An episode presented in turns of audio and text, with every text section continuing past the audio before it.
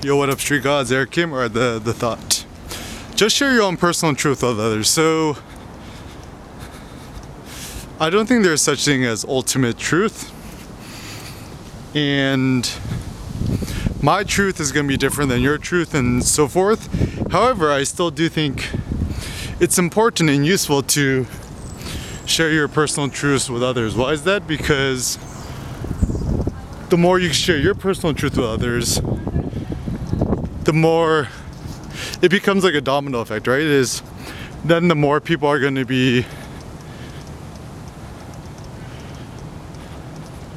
motivated, incentivized to share their own truth. Then how does society, humans, individuals, the planet advance? Through more individuals and free thinkers sharing their opinion, thoughts, and their own take on things. So in terms of you think about your own hot takes, just uh, share your own take. And a lot of people tend to say, oh, but there's so many opinions out there, what does my opinion matter?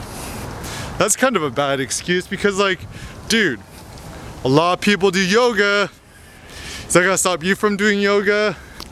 A lot of people eat meat. Is that gonna prevent you from eating meat? A lot of people eat kale and quinoa. Is that gonna prevent you from eating kale and quinoa? So, as a sense, it don't matter, right? Like, it's, for example, like imagine if you know would-be parents would be like oh you know all the geniuses and all the albert einsteins have already been born. What's the point of having a kid and therefore you know the human race to go extinct because no one's having kids? That's a bad idea right? Um, or even imagine if like you know kanye west was like oh there's already been so much great music made before what's the point of me making so regardless of whatever you do you're always going to give your own take, your own spin on things, and your own opinion is valuable. And I really am for the individual. I'm all for individuality. I'm all for everyone sharing their own takes because the more you can share your own takes, the more that everyone inspired to share their own takes and stuff like that. And what is the, the way to judge whether your idea is good or not? I think that's even the wrong question. I think all ideas are good ideas, and there's no wrong ideas.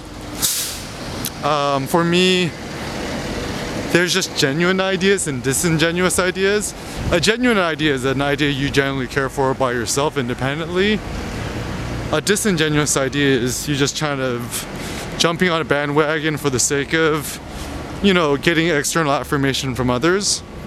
So obviously, at the end of the day, you know, being able to pursue ideas which bring you personal joy is probably a good strategy. Um, I'd be very skeptical about, you know, people in the world who try to discourage you from sharing your own uh, positions for your own uh, opinions.